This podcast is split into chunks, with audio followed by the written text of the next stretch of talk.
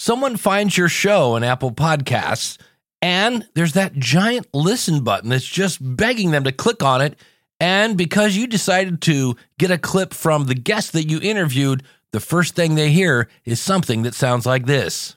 Because, you know, that's what people do when they do interviews. So we've got some background noise, we've got lots of room reverb. And that is your first impression. Congratulations. Look, last weekend, I spoke in Nashville, Tennessee. I drove seven hours down and seven hours back, and I listened to a lot of podcasts. And yes, we have the question of the month today, but also we're going to spend some time talking about bad audio, how to avoid it, and what do you do with it when you get it. Hit it, ladies. The School of Podcasting with Dave Jackson. Podcasting since 2005. I am your award winning Hall of Fame podcast coach, Dave Jackson. Thanking you so much for tuning in. If you are new to the show, this is why I help you plan, launch, and grow your podcast. If you want to monetize it, we can do that too. It's all out at schoolofpodcasting.com. Use the coupon code LISTENER when you sign up for either a monthly or yearly subscription. And I recently kind of completed a little mini road tour. I went to Podcast Movement Evolutions in Las Vegas. And then as soon as I got home, I turned right around and went to Rockin' Pod in Nashville, Tennessee. And uh, kudos to David Hooper, by the way. Bigpodcast.com is his website. He's the guy that let me know about Rockin' Pod and got me involved with that. And in the process, I drove to Nashville. If you are within seven hours of me, I will drive because by the time I drive to the airport, get up at three in the morning, take off my belt and shoes, I would rather just drive. And what I loved about driving to Nashville is that was seven hours in the car there and seven hours back. And that means I had 14 hours to listen to podcasts. And I don't get to listen to as much podcasts as I used to. I work from home now and I went from about a 40 minute commute to about, I don't know, five feet, something like that. And so here I was driving to Nashville, especially, although trying to listen to a podcast in a plane can be challenging. Listening in an airport can be challenging, but I was in a car. It was raining, and there were these things called trucks and other traffic on the freeway and that has some sound. So, why do I bring this up? I want to examine bad audio. And the reason I do that is I realize there are people that are just getting into podcasting and they are not aware that, you know, not that there's a podcast police that's going to come knocking on your door like, hey, you had somebody on the show that uh, called in on a phone. Give us your podcasting license. Yeah, that's not going to happen there are no real rules, but realize whether they are official standards or just a level of snobbery, the first thing that's going to make somebody tune out of your show, besides taking, I don't know, nine minutes to get to the topic, is going to be bad audio. So if you're brand new to podcasting, you're like, what do you mean bad audio? And so I spent the last day making bad audio and I'm now going to describe it and we'll listen to it and I'll go, this is what this sounds like. So you can understand so that if somebody tries to come on your show who is not an A list celebrity and only has one option, that you can look at them and go, yeah, uh, I need you to up your game. Because here's the thing that really scratches my head. Look, I have a book. It's called Profit from Your Podcast Proven Strategies to Turn listeners into a livelihood. And if I wasn't a podcaster, but I wanted to get on podcasts to promote my book, the first thing I would do is spend less than $100 on a microphone. You can get a Samson Q2U for about 60 bucks and a Audio Technica ATR 2100X that will cost you eh, a little under 100. And you're going to sound amazing. You will sound amazing with a, you know, $70 microphone. You don't need to spend 400 bucks. So if you're new to the show, this is one of my little mantras. It's not the tech, right? So you don't have to spend $400, but you do spend probably a hundred. and realize that if you then podcast for 10 years, that's $10 a year for your microphone. And if you only podcast for 10 months, that means you're probably going to be able to get your money back when you sell it on eBay. So let's start to listen to bad audio. And for me, the absolute worst, the I will only do this if that's the only option available and someone is putting a gun to my head. If someone is dialing into a phone number. So let's, in this case, I started a Zoom call. And on Zoom, if you have somebody that's like, I don't have a computer, or if I, I all I have is a, a phone, right? Well, okay, you can dial into a Zoom call. But that is like, is that the only option available? Yes. Uh, where they're at, they just had some sort of tornado and all the internet is down, but they can dial in on a phone. Okay, if that's the only option available, that's the only thing we can do. I guess we'll have to take a phone call because it's going to sound like this. All right. So here I am. I'm talking on a cell phone. I dialed in via a phone line, and this is me going through the phone line, which was probably invented in what the 1920s, 1930s. And this is me using, and this is just a typical PC laptop, the built in microphone on your laptop. So I've got my laptop on my knees and I am looking directly at the screen. And this is what I sound like. So this is your typical built in laptop. And of course, my favorite microphone, a Blue Yeti used by someone who doesn't know how to use a Blue Yeti microphone. And this is the Blue Yeti. It is sitting on my desk. I'm sitting kind of right in front of it, about a foot and a half away. It's set to pick up in every direction, and if I breathe on my desk, yeah, ooh, we will, we will. okay, uh, yeah. So it's uh, but let's now let's go to what if I know how to use the Blue Yeti? Let's pause this. But first, let's pick up the plane going overhead. Oh yeah. Nothing picks up planes like a Blue Yeti. All right, so now I've only got it set to pick up in front of me, and really what I want to do is I should be about here, and it's still picking up the airplane. I can hear that. Hence the joy of a Blue Yeti. But if I got up right up on top of it and didn't talk that loud because I got the gain up, um, it's not quite as bad, I guess you could say. There we go. Now I'm right up next to the Blue Yeti. I have it pointed across my mouth because I don't have a pop filter on right now. But it's not a horrible mic. It's just that most people don't use it this way. They use it this way. So you can see that really the problem in most of these is mic placement. It's not so much the hardware, it's that people aren't using it properly. And this one is I'm dialed in on Zoom using Wi Fi but here again, I'm not using my microphone properly. I'm using an iPhone, but I have it set to speaker and I have the phone, you know, how you, you hold the phone out in front of you for whatever reason. Well, it produces this kind of result.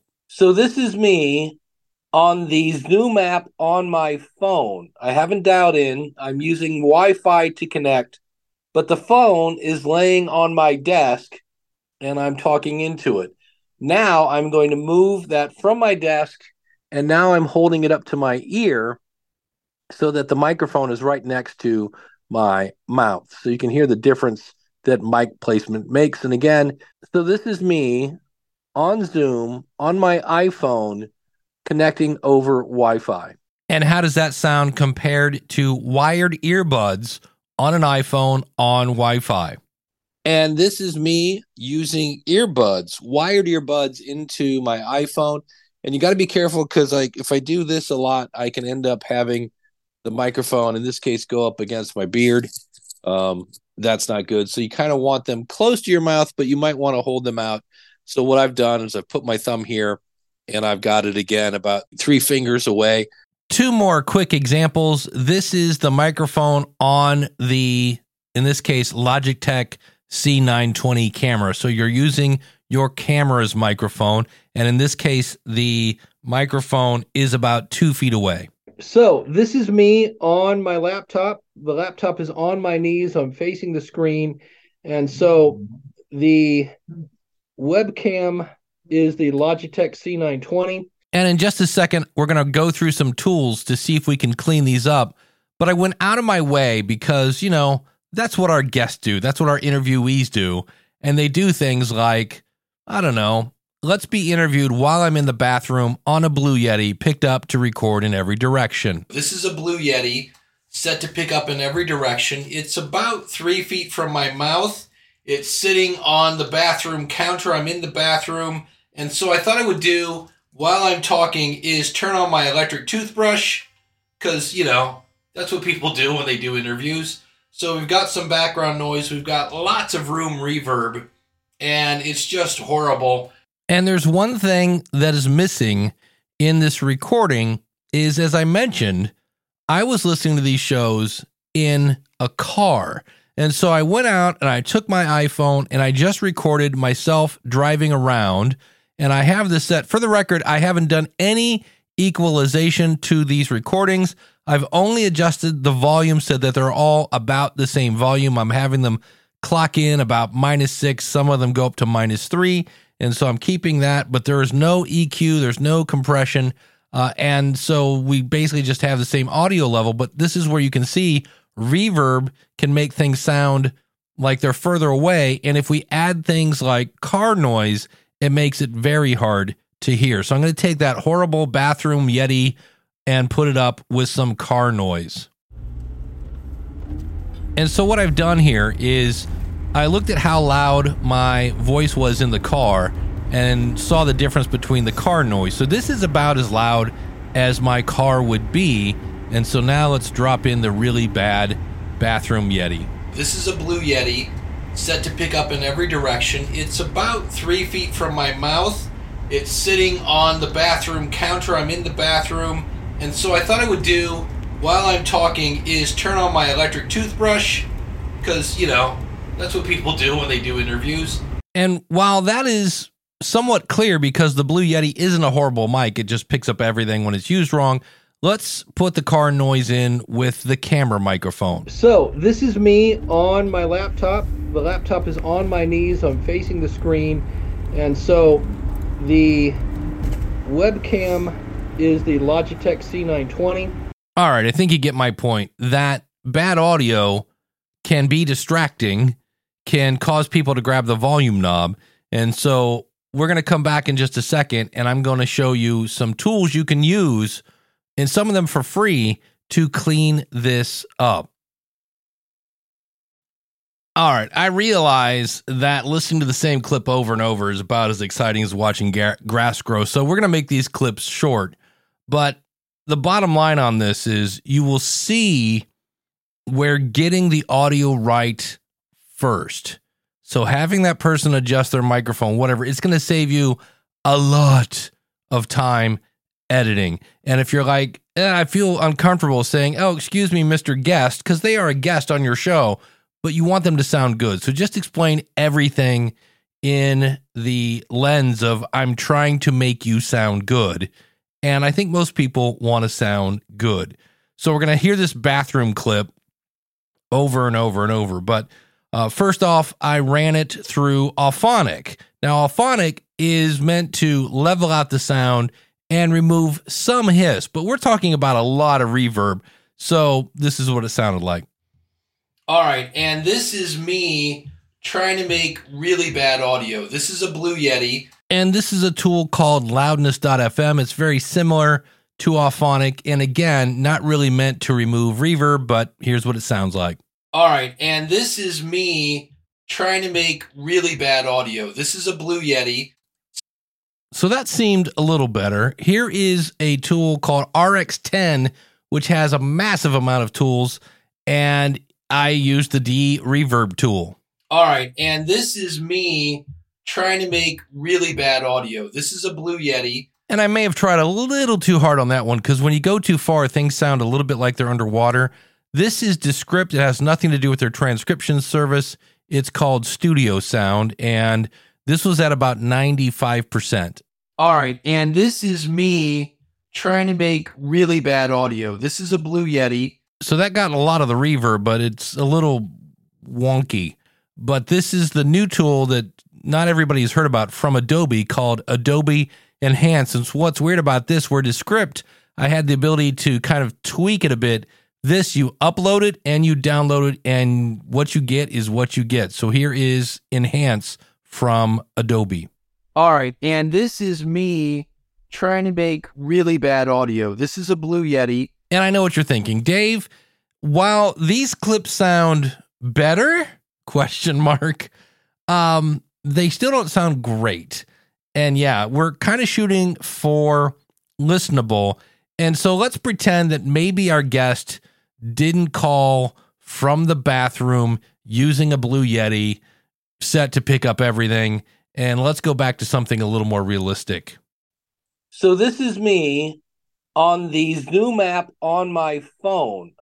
So this is me on the Zoom app on my phone. I haven't dialed in. I'm using Wi-Fi to connect, but the phone is laying on my desk and I'm talking into it.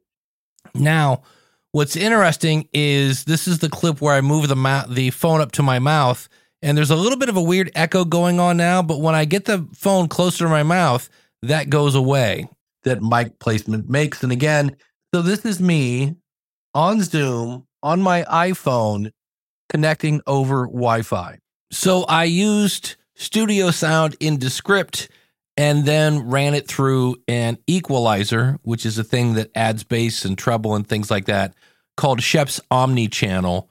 And that made it, in my opinion, more listenable. Now, could I understand what was being said before? Yeah, but again, when you add the car noise or the outside noise when you're walking around the neighborhood, you, in some cases, have to really strain to hear that. And that's really the bottom line because we're talking about something very subjective. Some people may go, I think the phone, the actual dialed in phone, completely fine. Other people like myself are like, no way. Other people might think the, you know, laptop mic was perfectly fine. And we have to remember that on one hand, it's not fair that we are battling CNN and NPR and all these other people, but we are. I mean, that's the truth. And so think about this as well, because this happened to me. One show was super soft, and I cranked up my volume, and then my GPS told me to turn right and about blew me out of the car. So you want to make sure your loudness is normal. And that's the easiest thing to do. Just get in the car, play somebody else's podcast, and then like NPR or whoever, and play yours.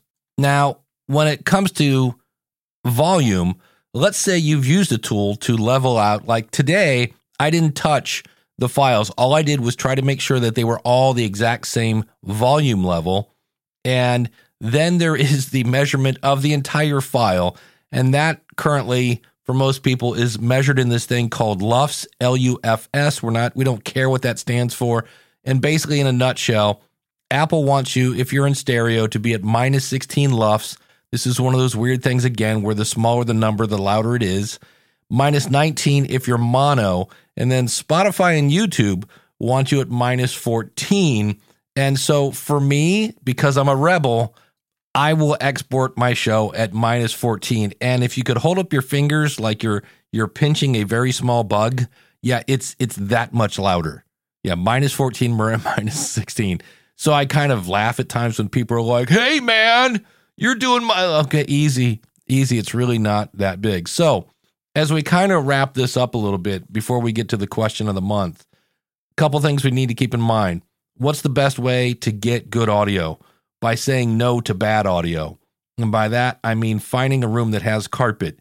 Find, and you don't need to go buy a thousand dollars worth of foam to stick on the walls, but carpet, avoid glass, have a microphone, and learn proper mic technique. Point that thing at the corner of your mouth about three fingers away, should get it in. And what you can do is when you test this, say what you're doing. Say, hey, this is me with the microphone about 12 o'clock, I've got a windscreen on, yada, yada, yada. And then you do another one. You're like, this is me talking directly into the microphone. My mustache is actually touching the windscreen. And then you, you vote with your ears. What you want to avoid are popping peas. So when people say things like, please bring pizza pronto, thank you, uh, Andrew, then, uh, yeah, you, you don't want that to be blasting your head out. So the best way to get good audio is to avoid bad audio. And I'm here to tell you that if you have a guest, A, check to see if you can hear a previous version. Because not only are we making sure that this person sounds good, but number two, you could be brilliant, absolutely brilliant, and have a horrible way of describing whatever it is the knowledge you know. So we want to check out our guests first there. Then, if somebody shows up and they're like, Yeah, I'm just using my built in laptop, the way you get them to say, We might need to reschedule if you don't have another microphone, because here's what you're doing. Realize this is what you're doing. You're stopping them from robbing you of your time. Is your time important? Mine is. And when I've got to run it through 15 different processes, and sure, they all only take about two or three minutes, you just sneezed away an hour because this moron who wants to be a podcast guest doesn't know they need to go spend 50 bucks on a microphone. That's not your problem. That's their problem. And there are tons of other people to interview. Tell that person if you want to be on my show, you don't have to go spend $400 on a Shure SM7B. Go spend 60 bucks on a Samson Q2U, get a windscreen, and I would love to have you back on my show. Now, that's not the way you explain it to them, though. Typically, people don't respond well when you call them a moron. So, what do you do? You say, Ooh, that's really the only microphone you have? Okay. Because um, what I really want to do is, man, I love your subject. And you're so great in articulating this and bringing value. I know my audience is going to love this, but I need to be able to make sure we can understand you and that you sound phenomenal. I want to make sure that we protect your brand. And if you, you know, if you don't want to do this, this is fine. Uh, you know, we'll just, you know, uh, it's, it's been great meeting you, but I just can't let you sound like that on my show. And if they say, well, nobody else has complained about it, say, well, I care about how you sound. I want you to protect your brand, sound the best, and I want my audience to share this with other people. And they're probably not if you sound all muffled like that. Just explain to them how they're going to benefit, how you have their best interests in mind, and that you want to make this a phenomenal interview that everyone will share. I don't know that anybody's going to argue with that. Do you? And if they do, again, there are four gazillion people that probably could talk on the same subject. Now, again, let's not go crazy. There's always that A lister that wants to use their phone. That's not what we're talking about. We're talking somebody you found on Podmatch or podcastguest.com. And then they show up expecting to use, you know, their built-in laptop and that for me is just not going to cut it. And so the number one way to avoid wasting hours of time editing your podcast is to make sure that you start with a good signal. As the brilliant phrase goes, you can't polish a turd. But if for some reason you're kicking yourself going, ow, I let somebody give me a turd, such a weird word, here are some things you can do. And that is you can tweak the equalizer. So we're assuming we've somehow removed the reverb and when somebody says equalizer, they really just mean tweaking the bass and the treble and everything in between. So I have a link to a vocal EQ cheat sheet out at schoolofpodcasting.com slash 872. And the bottom line is that the audio quality, when it surpasses the attention grabbing potential of the content, well, that was a fancy way of saying that, but what it means is it's distracting. When your audio quality distracts you from what is being said, that's a problem. And I shoot for excellent, I land on listenable, and that's fine. We do need to remember because I'm not telling you to go spend $4,000 on a bunch of plugins. What I'm saying is that let's first remember this is probably going to come out through an earbud, a car speaker, a USB speaker, And so all in some cases some of this extra clarity does get lost. But if you can't hear the S's and the T's and it's just muddy, it doesn't really matter what speaker it is on. They're not going to be able to listen to it. And that is subjective. But I'm just here to tell you that when somebody, if we go back to the beginning, they find your show for the first time and it sounds like this, because, you know, that's what people do when they do interviews. When it could have sounded like this, Because, you know, that's what people do when they do interviews. which is the Adobe Enhanced feature that is free. I'll have a link in the show notes at schoolofpodcasting.com slash 872. But it wasn't just enhanced. I also ran it through some EQ settings and tweaked some of the upper end. So you don't have to live with bad audio. Do your best to avoid it even getting close to you. But if you do get it, you can make it better. It's just at the expense of your time. Ooh.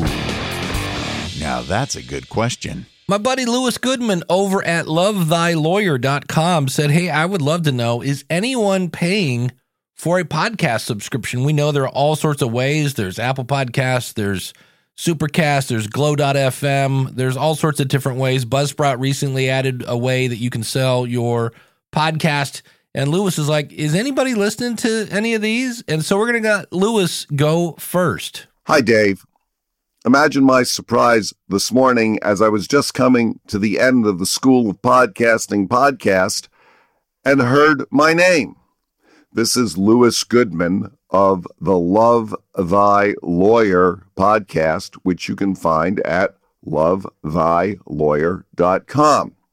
I'm honored that you're using my question for the question of the month, which is what, if any, podcasts do you pay for and why?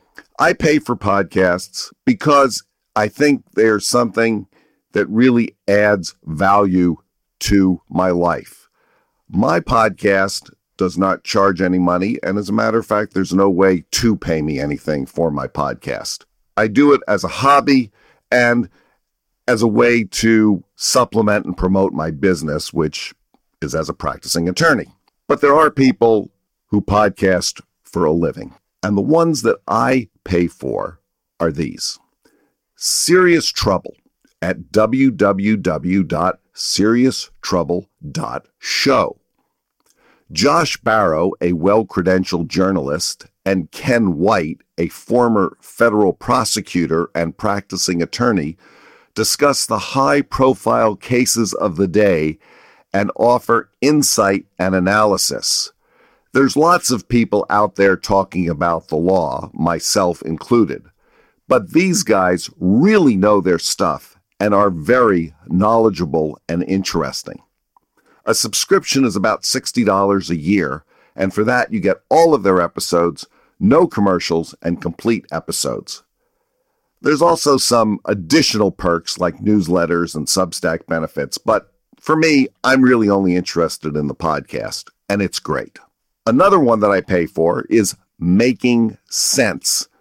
You can find that at www.samharris.org slash podcasts.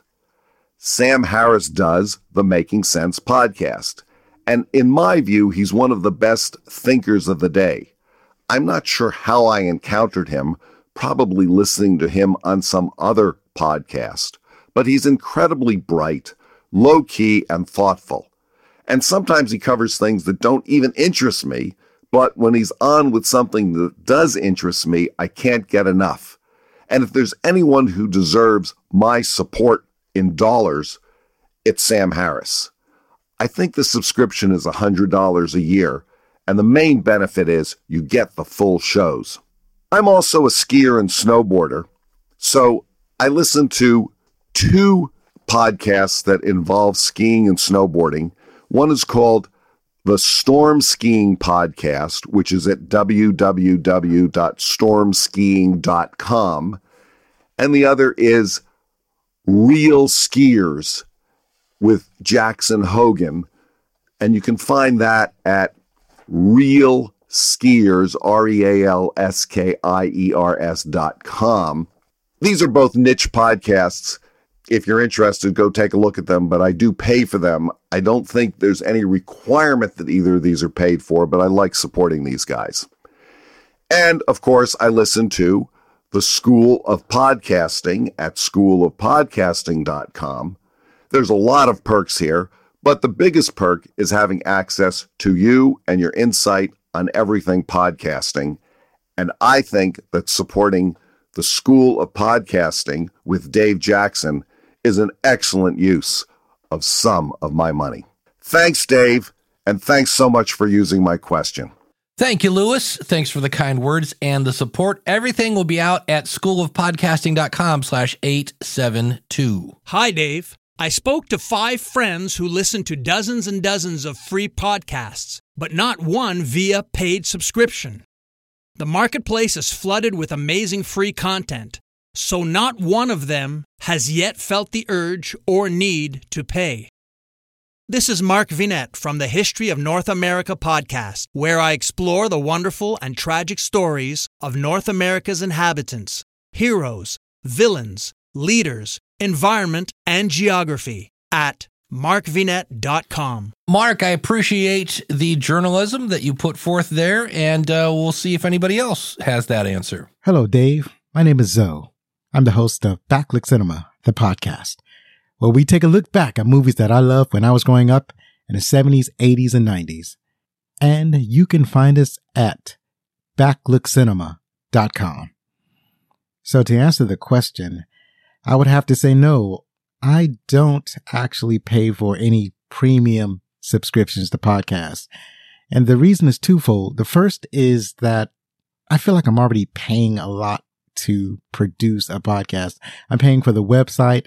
I'm paying for the web hosting. I'm paying for the domain name. So there's a lot going on there.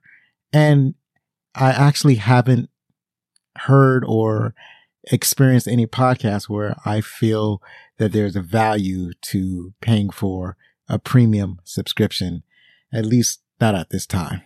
Love the show. Have a great day. Mm, that is some interesting insight right there. Hi, Dave and School of Podcasting. I'm Dr. Sarah Clark from the Kind Leadership Challenge podcast. And yes, I pay for some podcasts. I support several podcasts who offers premium feeds through Patreon that include bonus and or ad-free episodes. I'm also a paid subscriber to several news outlets that offer ad-free and bonus podcasts to their subscribers in addition to other content. I pay for those podcasts for both selfish and selfless reasons. The selfish reason is that I like these creators and journalists and want more of their content. However, as a university librarian turned university library dean, I have some more noble or perhaps pretentious motivations. I believe open access to fact based information and thoughtful analysis is a requirement for a healthy civilization. However, between paywalls and political craziness, it becomes harder for people to access the information that will make them better citizens and human beings, and for content creators to supply that information without going broke or burning out. I'm in the privileged position to be able to financially support voices that I believe this world needs, so I happily throw a little money to the people and outlets I want to amplify. My show is the Kind Leadership Challenge, where I empower principled leaders to heal their organizations in 10 minutes a week. I don't have a paid content option, as I'm doing good to just get out my free show every week between the day job, coaching my fellow educational and library leaders on evenings and weekends, and, you know, having a life. That said, if my little side gig grows into something more sustainable, maybe a paid option would make more sense. It would be cool to provide some extra value as well as an opportunity for my listeners to support a voice they find useful. Thanks for sharing this question, Dave. Thank you so much. Now, one of the key words here is value. You support people who deliver value. And my knee jerk reaction was I don't, I haven't bought any subscriptions, but then it dawned on me I send money to Jen Briney over at Congressional Dish. This is a person that reads the bills that go through Congress and then describes what's in them and gives you links to the PDF where you can see exactly what she's talking about. It's information that really, really should be on the mainstream news, but it's not because, you know, Kourtney Kardashian wore a red dress. But then it dawned on me wait a minute, value for value. This is something that's part of the Podcasting 2.0 initiative. It's just one piece, but it's the piece that gets talked a lot about because it deals with money. And this is where you can stream cryptocurrency. And I've given over, and I don't know what the time frame is here, over $120 in cryptocurrency to shows like the No Agenda show, which also tears down the media, deconstructs it so that you can kind of see, oh, you know what, that red solo cup thing they mention every year on the news? Yeah, that's a commercial. Uh, Podcasting 2.0, Podnews Weekly Review, the new media show, Podcast Pontifications, Podcast Junkies. Yeah, I listen to a lot of podcasts about podcasting. Uh, Buzzcast, the uh, Audacity to Podcast, Build a Big Podcast, Podnews Daily, the Podcast Report, the Rock and Roll Geek Show, uh, Awaken with JP Sears show. I don't remember listening to that, but apparently I did enough to send him 300 Satoshis. And if you're like, wait, excuse me? A Satoshi, in the same way that a penny is a very small amount of a dollar here in the US, a Satoshi is one one millionth of a Bitcoin. And I realize when we say Bitcoin, a lot of you scream and run away, but it's really not that scary. And it's becoming easier and easier. It's not easy yet to set yourself up to stream, but it's not hard. The biggest problem is in some cases, banks get a little nervous when you start buying cryptocurrency. And in this case, we're just talking about Bitcoin. And it's funny that this came up because uh, an episode coming out this Wednesday of the future of podcasting. And that is a new show that I do with my buddy Daniel J. Lewis. You might remember him from the Audacity to Podcast. He's also the guy behind my podcast reviews and the social subscribe and follow plugin. He's a big giant nerd and uh, I love him to death. He's a great guy. And uh, so I had decided to rebrand a show that I originally called Leading the Bleeding, which is a horrible name, by the way. And uh, I rebranded it Future of Podcasting. And Daniel said, Hey, are you looking for a co host? And I was like, Yes, because that was a show. I really don't have enough time to do another show. So by having a co host, we kind of split some of the duties. You can find that at futureofpodcasting.net. And there's a YouTube video right there that shows you how easy it is to set up your show to receive some streaming uh, crypto, in this case, Bitcoin. And it's, you know, once you get it, then you just transfer it to, you know, an app or something of that nature. And you, if you want to, convert it to, for lack of a better phrase, real money, you know, the stuff that you know. And what's interesting is I looked into this, and if I had done this two years ago, the $2 that I had received in cryptocurrency would be worth $7 today. So, as much as you can see, that's the other thing. I did, I just did a presentation at Podcast Movement, and I explained how you can see how much people are giving you. And that's the fun part because the person that just lost their job may not be streaming anything to you, but the person that's an oil executive in Texas might think $50 is nothing because there are these things called boosts. In fact, you'll hear me on this show play the hey, this is a friendly reminder to boost. And people have boosted me.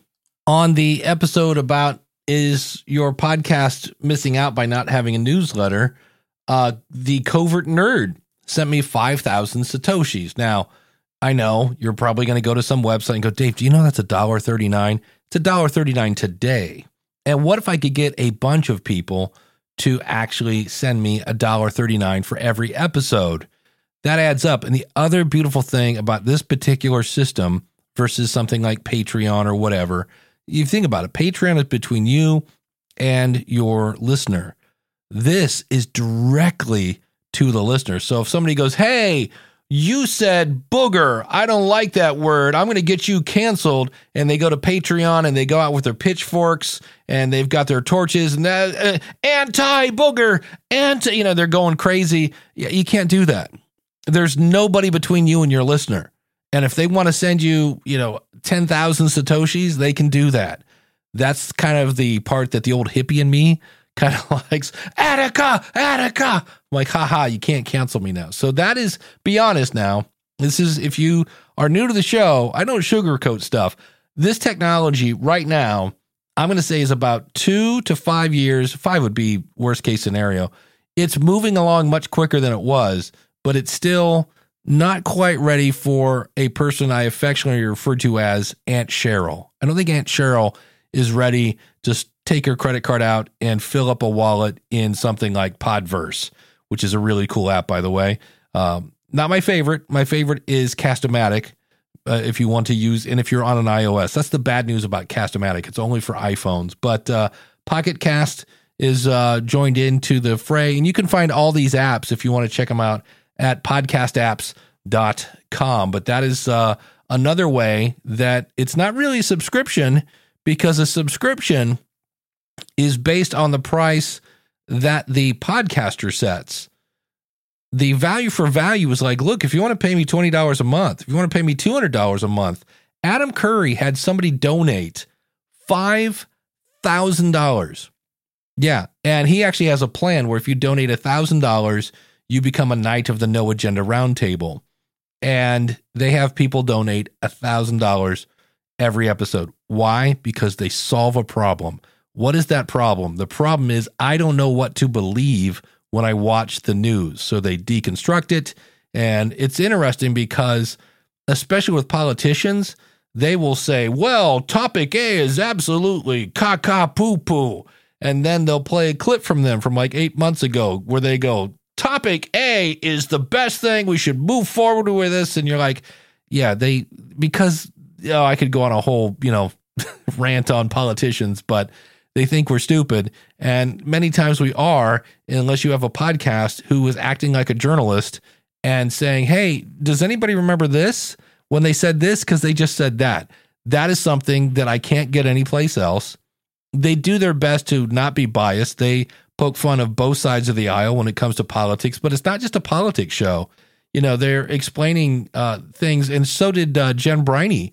Jen Briney did a whole episode on in I live in Ohio. I'm like about an hour from a really, really, really bad train wreck, a train derailment that sent all sorts of really bad chemicals into the air.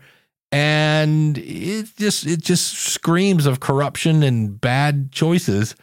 And the mainstream media, and I said this probably three years ago, I think podcasts can beat mainstream media at their own game because we don't have to worry, especially with value for value. We don't have to worry about upsetting sponsors or things like that. As long as you have an RSS feed, you can have your audience. And I am going on a tangent. I'm going to stop it there.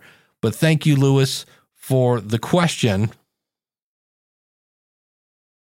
As we are talking a little bit about subscription podcast, I do want to give you the bad news. I hate to give you bad news, but I do like to keep you informed so you can make good choices.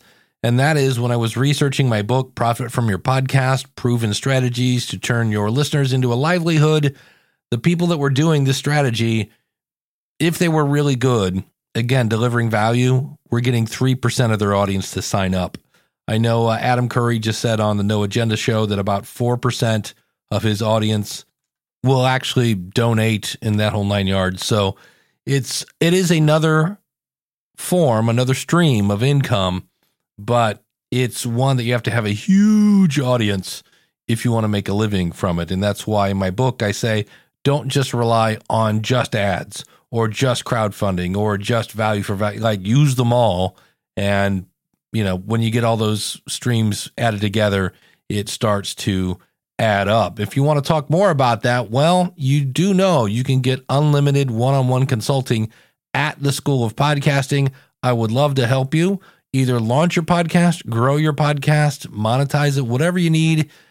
Come on over to schoolofpodcasting.com slash listener where you'll save on either a monthly or yearly subscription. And of course, that comes with a 30 day money back guarantee. Let's see what we can do together. Again, that address, schoolofpodcasting.com slash listener. Until next week, take care. God bless. Class is dismissed.